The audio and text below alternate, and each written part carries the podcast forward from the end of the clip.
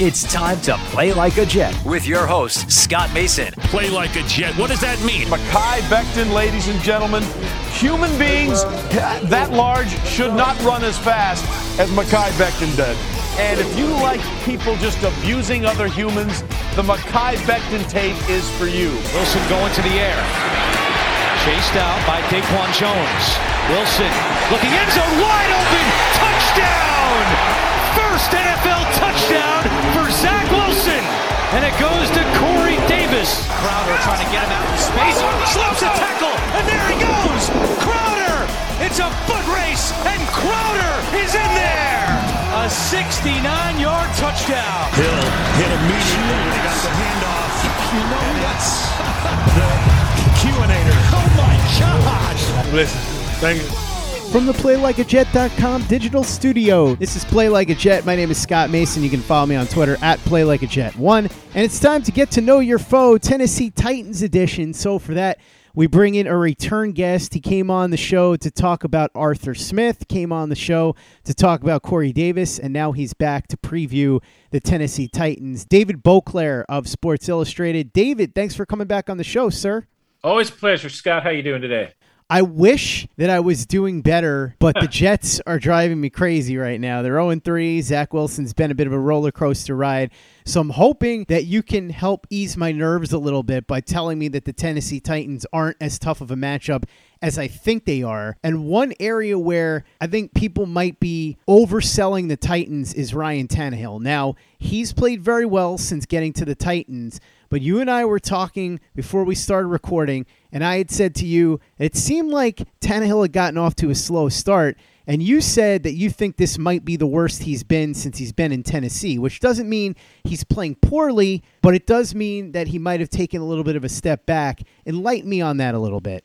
Yeah, it, it, it, it's interesting. You, you saw it sort of the first day of training camp. He, he threw a couple of interceptions that day, and it and it and it continued. And even if it wasn't interceptions, it was throws where you know he missed guys by such a such a margin that they didn't have any any chance to catch the ball. And and you know, from the time he took over in week seven of 2019 through the end of last season, the, the, the one thing was, you know, Ryan Tannehill's decision making was was rock solid always, and and his throws you know, he's he's never going to go down as the most accurate passer in NFL history, but but certainly it seemed like every throw gave the receiver a chance to catch the ball, and uh, and you saw early in training camp that that that wasn't the case, and that has sort of sort of carried over. He you know he he's he's put up okay numbers.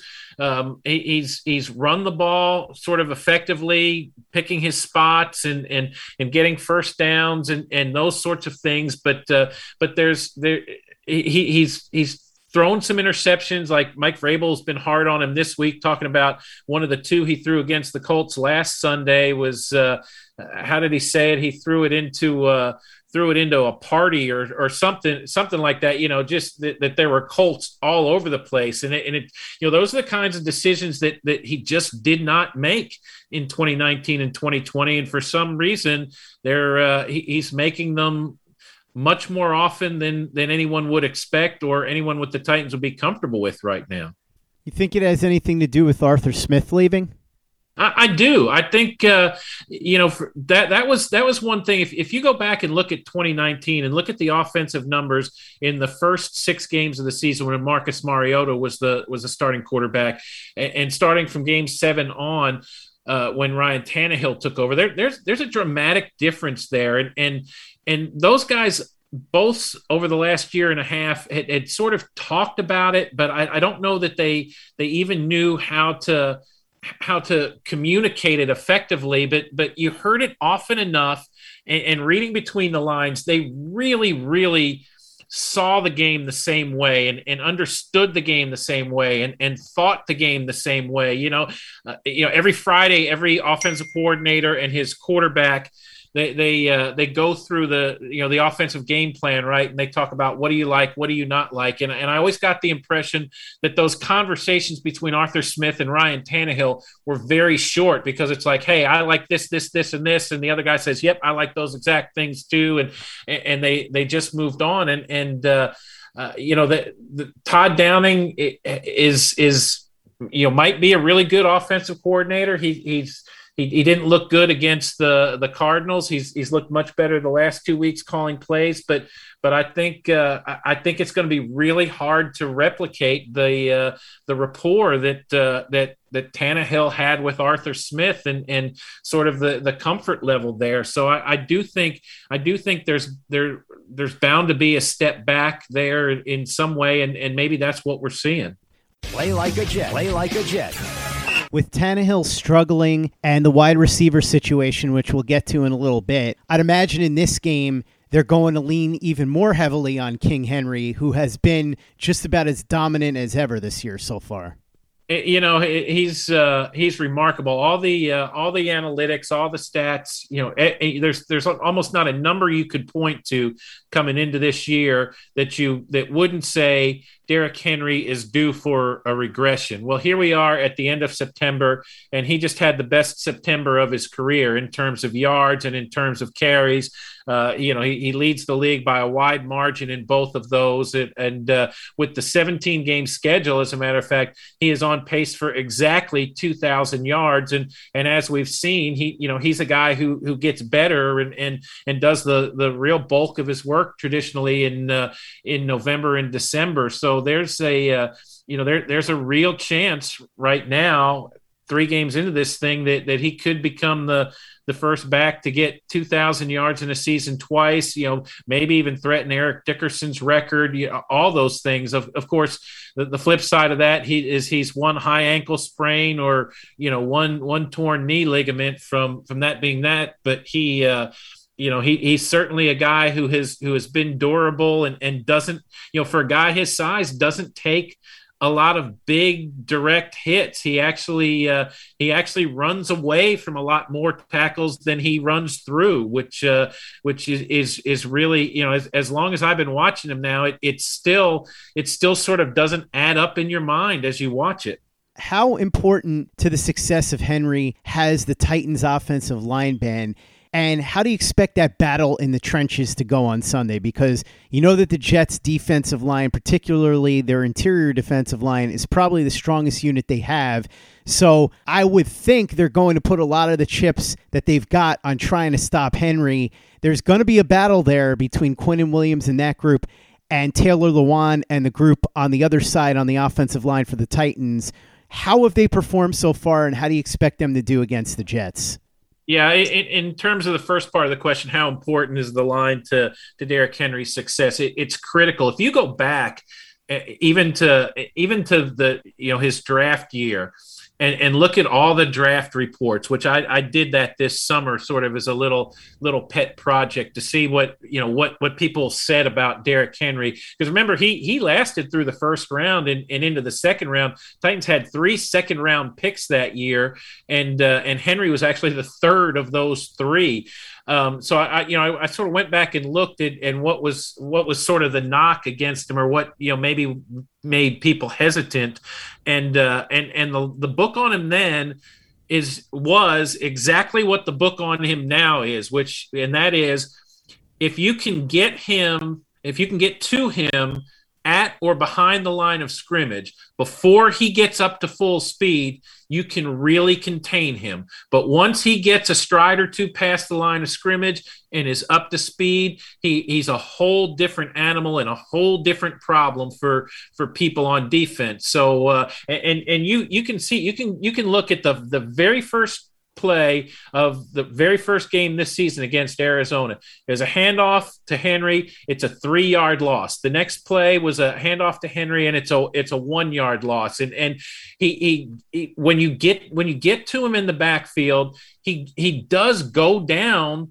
remarkably easy. And there's there's any number of examples of this if, if you can find them over the course of his career. You know they're not going to show up on any of his his highlight reels obviously but but once once he gets a couple strides and gets up to speed and and gets gets past that first level he he really he really looks like a different back. He's much harder to bring down. So so you know the, the offensive linemen don't have to blow open these huge holes for him but but they do have to make their initial block and give him just a little bit of a crease, and and from there he can do the rest. So, uh, you know, that being said, it's uh, you know this is a group that has largely been together for two and a half years now.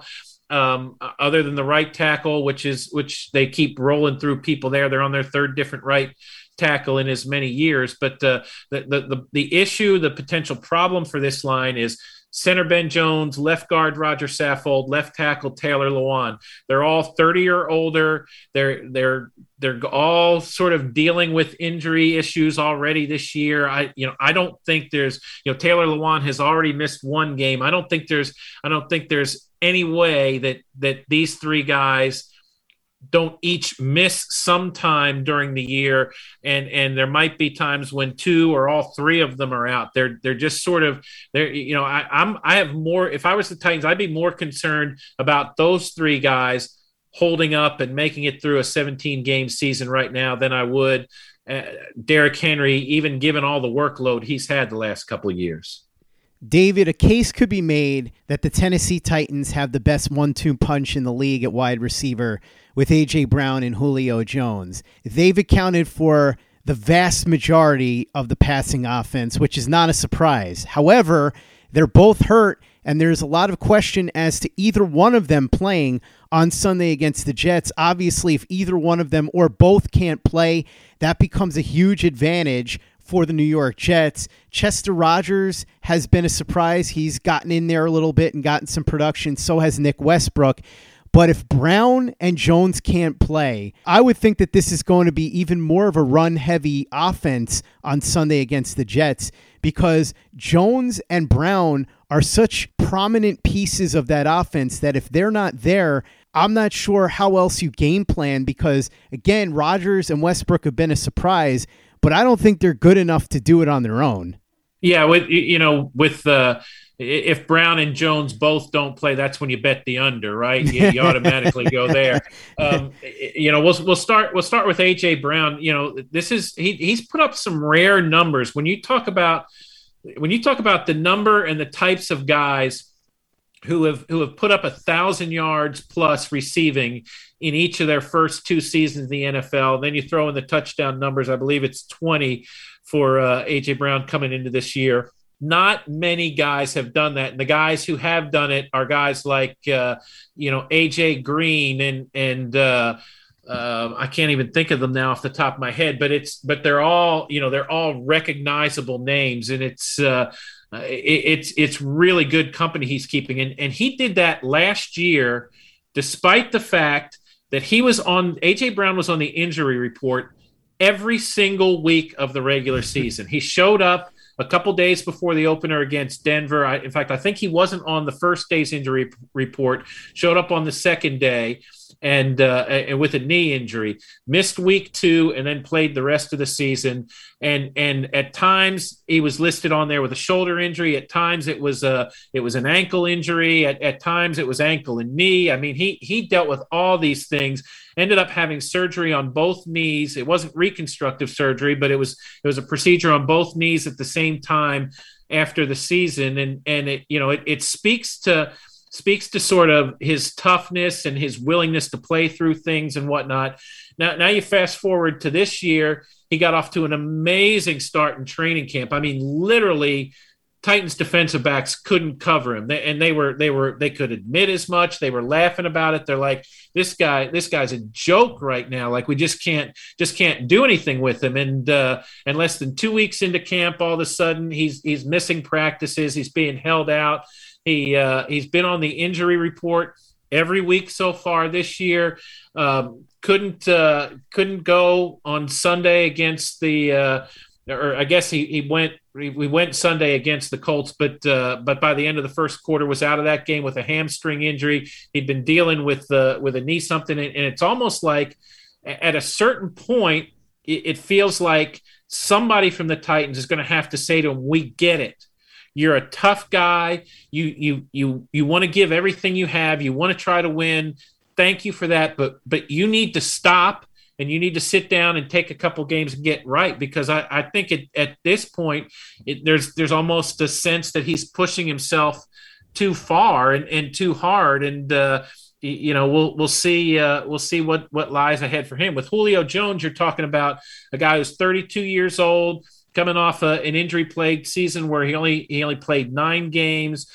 Um, his first full practice in training camp, he got hurt, didn't do anything outside with the team for the next three weeks had had nothing to do with uh, anything in the preseason games, and then uh, and then has a terrible, terrible opener against uh, against the Cardinals. Played really well against Seattle in Week Two, and then was was off to an okay start against the Colts hamstring tightened up on him and and they pulled him from the game in the fourth quarter there. So i think i think we've seen probably this season already what the best case scenario is for julio jones which is that he's playing every game, but he's not going to produce every game. He'll have some really good games, but but he's not the Julio Jones that uh, that we all think of when we hear the name Julio Jones. And and to your, uh, you know, we started this by saying arguably the best wide receiver tandem in the league. I don't think that that this is the best wide receiver tandem in the league.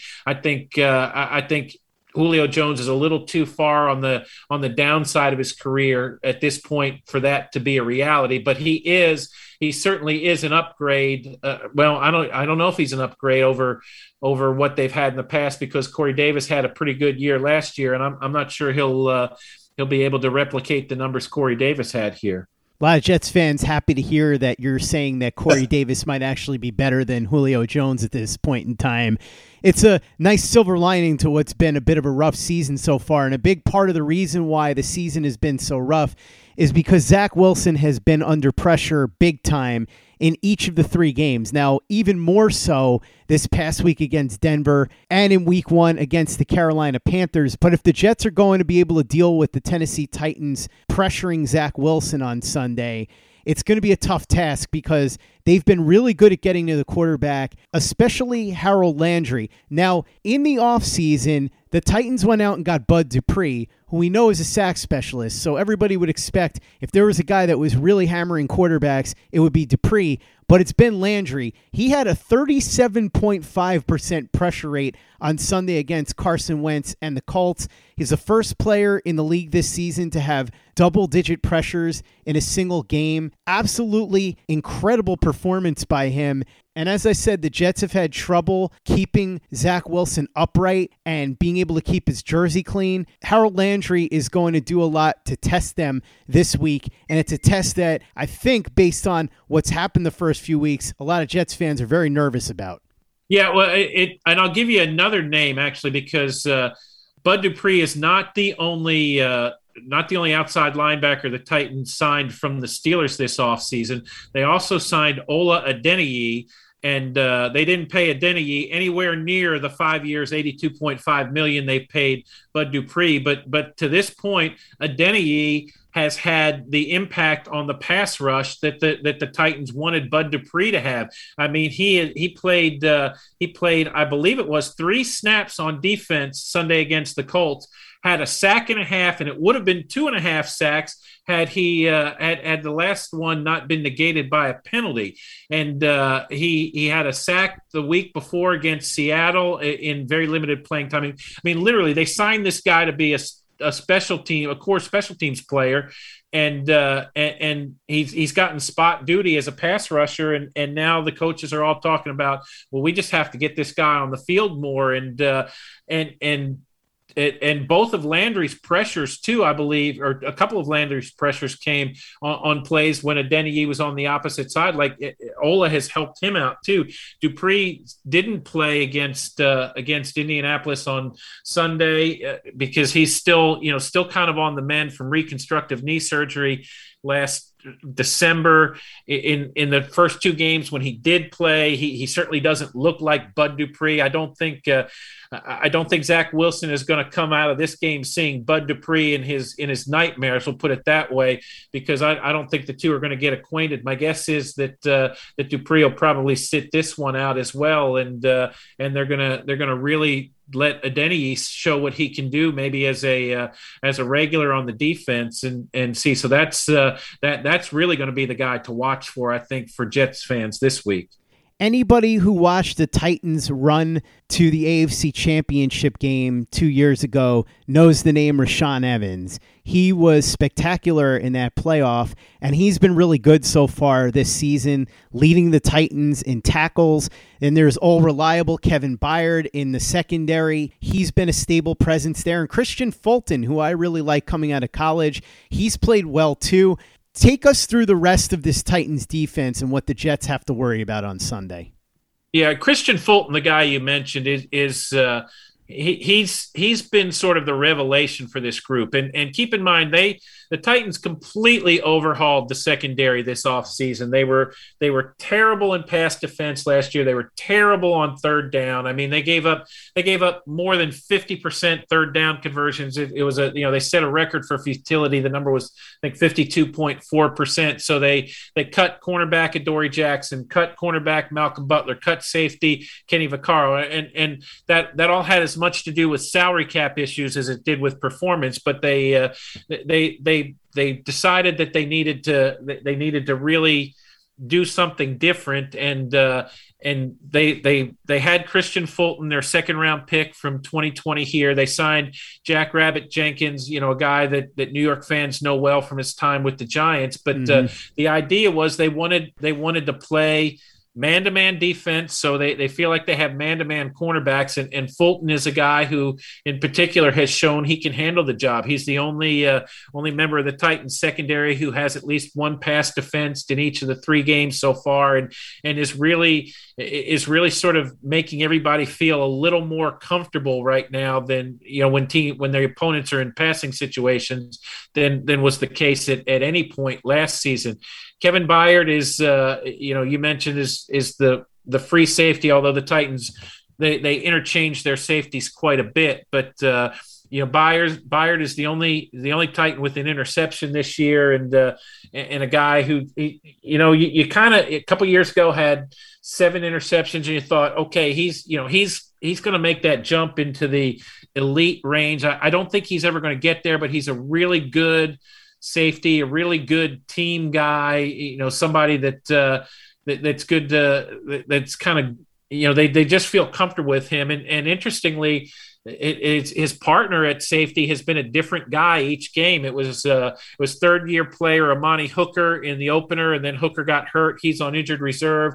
They had veteran uh, Bradley McDougald, who they brought in late in training camp uh, guy you you go you you know there well with the Jets uh, mm-hmm. from the uh, from the Jamal Adams trade. Mm-hmm. He started in week two against Seattle. He didn't. Uh, apparently, that didn't work out so well. He got cut. They went with uh, they went with Dane Cruikshank, then a 2018 draft pick last week, and uh, and they feel like Cruikshank maybe is the guy now who can hold it down until Hooker gets healthy again. So uh, that that that's sort of been an interesting dynamic rolling through those guys. And and if if something happens to Cruikshank, should he get hurt, uh, you know, the next guy in line is is another guy Jets fans should know a little bit about with who is which is Matthias Farley, who's mm-hmm. kind of uh, I, I, assume he's probably wondering when he's going to get his chance since everybody else is uh, seems to be getting theirs. And then uh, the the other the other name I would I would tell you to watch for another young player, a, a 2019 draft pick and a, and a, late round pick at that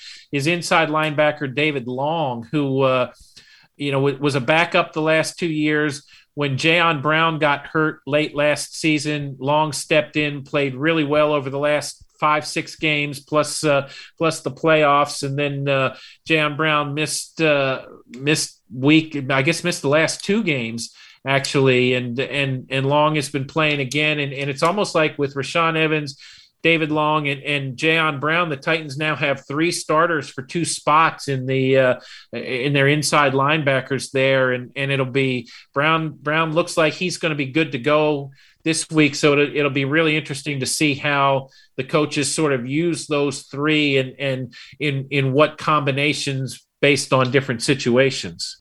David, when you said it didn't work out with Bradley McDougald and that he got cut, I said, ah, that's the Bradley McDougald we know here yeah. in New York.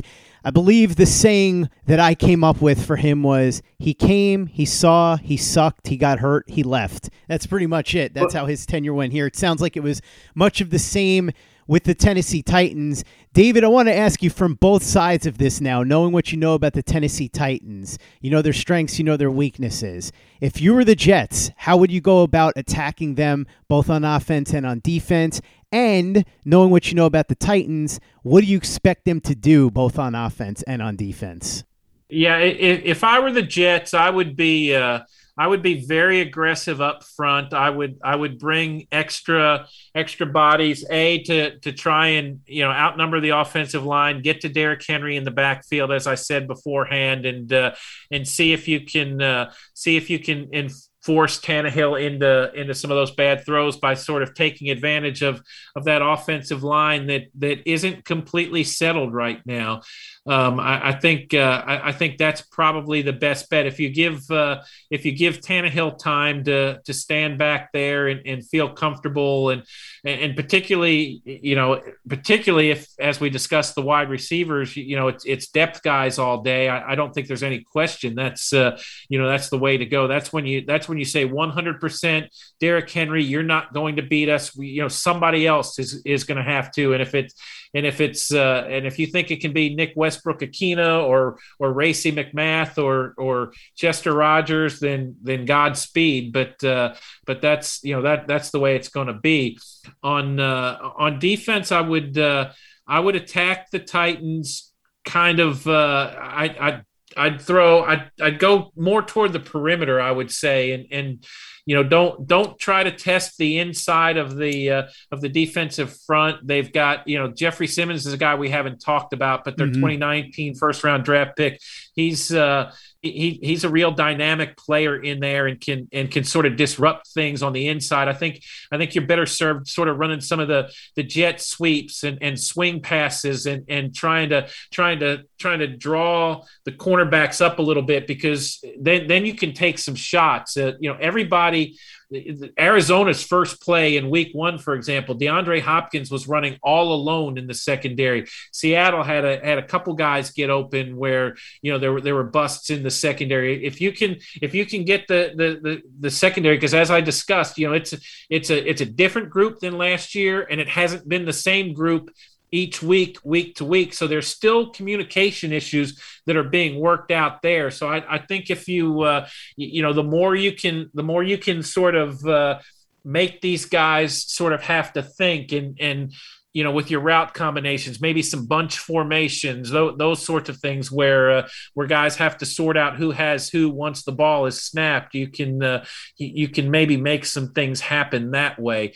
Um, when when the Titans have the ball, I, I do. I think you're going to see. I think you're going to see a whole lot of Derrick Henry early and often. That you know the the number to sort of watch for is is 12 to, to maybe 15 carries. If he gets that number in the first half chances are it's going to be a long second half for the for the Jets defense because once his once his carries start adding up, then you see his yards start to really grow in, in the second half traditionally. And that's, you know, that that's what we've seen the last two weeks. It was 13 carries in the first half at Seattle. It was 15 carries in the first half against the Colts. And uh, and he was he was sort of able to to put both of those games away the in, in the second half. The Titans Titans dominated the fourth quarter really in, in both of those contests. And uh, and and that I think I think that that has a lot to do with it. And then as, as I mentioned the uh, you know Titans are gonna they're gonna line up and they're they're gonna they're gonna play man to man defense in, in terms of pass coverage most of the days or most of the day. The the one the one thing you can say is under defensive coordinator Shane Bowen right now is they are they are much more aggressive with their blitzing than they were under under Dean Pees. And then last year when they they didn't really have anyone with that title, there was there was sort of no identity to that defense. But Shane Bowen has shown he he will blitz and he will blitz often. So uh, you know, there, there as again, I, there there are some of those opportunities. It's not going to be like they're dropping seven, eight guys into coverage all day long. So if you can if you can create some communication issues, there will be opportunities to take some shots down the field or to or to get some run after the catch if a if a guy's left sort of unattended, say running one of those shallow crosses. David, how do you expect this one to turn out, and what's your prediction? You don't have to give me an exact score, but give me a range of where you think this is going to land. the Jets are still very much a work in progress. The the Titans sort of they sort of dodged a bullet coming from behind to win in Seattle the way they did. They could have started out 0 and 2. They didn't. They want to they they they want a key division game against the Colts on Sunday. So here they are at 2 and 1 in first place in the, the division. They have the Jets and the Jaguars on tap before they they get uh, Buffalo and Kansas City back to back. So they they they have an opportunity. You know, everybody talks about you know we're going day to day. We're you know one day at a time, one opponent at a time. But but I have no doubt that that in their quiet time, they're looking at this saying, we have to win these two games. We have to get to four and one. And, uh, and, I think, uh, I, I think, you know, this, this is not going to be a case where the Titans sort of, dial back their playbook and say, well, we're not going to show what you you know everything we can do. We're, we're going to make it tougher for future opponents to scout us. I, I think they're I think they're gonna I think they're gonna come after the Jets really really hard in this one. Try and I, I think they're gonna try and get a lead early, and I think they can get a lead early, and then maybe not you know maybe not blow this thing out. So I, I would think something in the in the 24 to 7 range. I, I think what you're going to see is is the Titans look to get a lead in the first half and then uh, and then just sort of really keep the clock moving as much as they can in the second half. And it and you know I, I think they I think they have the team to do that given given the state of the the Jets right now. If the Jets score seven points, believe it or not, David, that would be better than their season average so far. So overshooting the target a little bit. Yeah, there's there's been guys running free in that secondary. Some somebody for the Jets is going to get open, and I think Corey Davis in particular. You know, he he's going to have something to prove, and, and he's going to come out very competitive. I it wouldn't surprise me at all if Corey Davis is the is a guy who scores scores for the get you know gets to the end zone for the Jets this weekend this point, I'll take anybody getting into the end zone for the Jets. David Boclair covering the Tennessee Titans for Sports Illustrated. Thanks so much for coming on. Really appreciate it. For everybody that wants to check out your work, read even more about the Titans ahead of this matchup coming up on Sunday, how can they follow you on social media and how can they read your work? It's uh, si.com slash NFL slash Titans. Um, and uh, yeah, I'm on Twitter at Boclair Sports or All Titans SI on uh, on Twitter. I appreciate uh, appreciate the opportunity to come on talk with you as always, Scott. Pleasure as always, sir. Glad to be able to have you on. Hopefully, we have an opportunity to do this again soon. In the meantime, follow David on Twitter and check out his work with Sports Illustrated and check out everything we're doing at playlikeajet.com and the Play Like a Jet YouTube channel. The video that Luke Grant made on Mike LaFleur has taken off. So if you want to see why a lot of people are complaining, check that video out he balances the good with the bad so it's not just a hit piece. It's a video showing you everything you need to know about what's been going on with the LaFleur offense so far. Plus luke made a great video about how dominant quinnen williams was on Sunday against the Denver Broncos. Hopefully, we see some of that against the Titans this Sunday. So, check out those videos and subscribe if you haven't done so already. And give us a five star review for the podcast on iTunes if you haven't done that already. Easy way to help out the show if you like what we're doing. Doesn't take you much time, doesn't cost you any money, but it goes a long way to help us out. So, if you could go ahead and do that for us, we'd be quite grateful. And for the latest and greatest in New York Jets podcasts and content, you know where to go. That's Play Like a Jet Digital and PlayLikeAJet.com.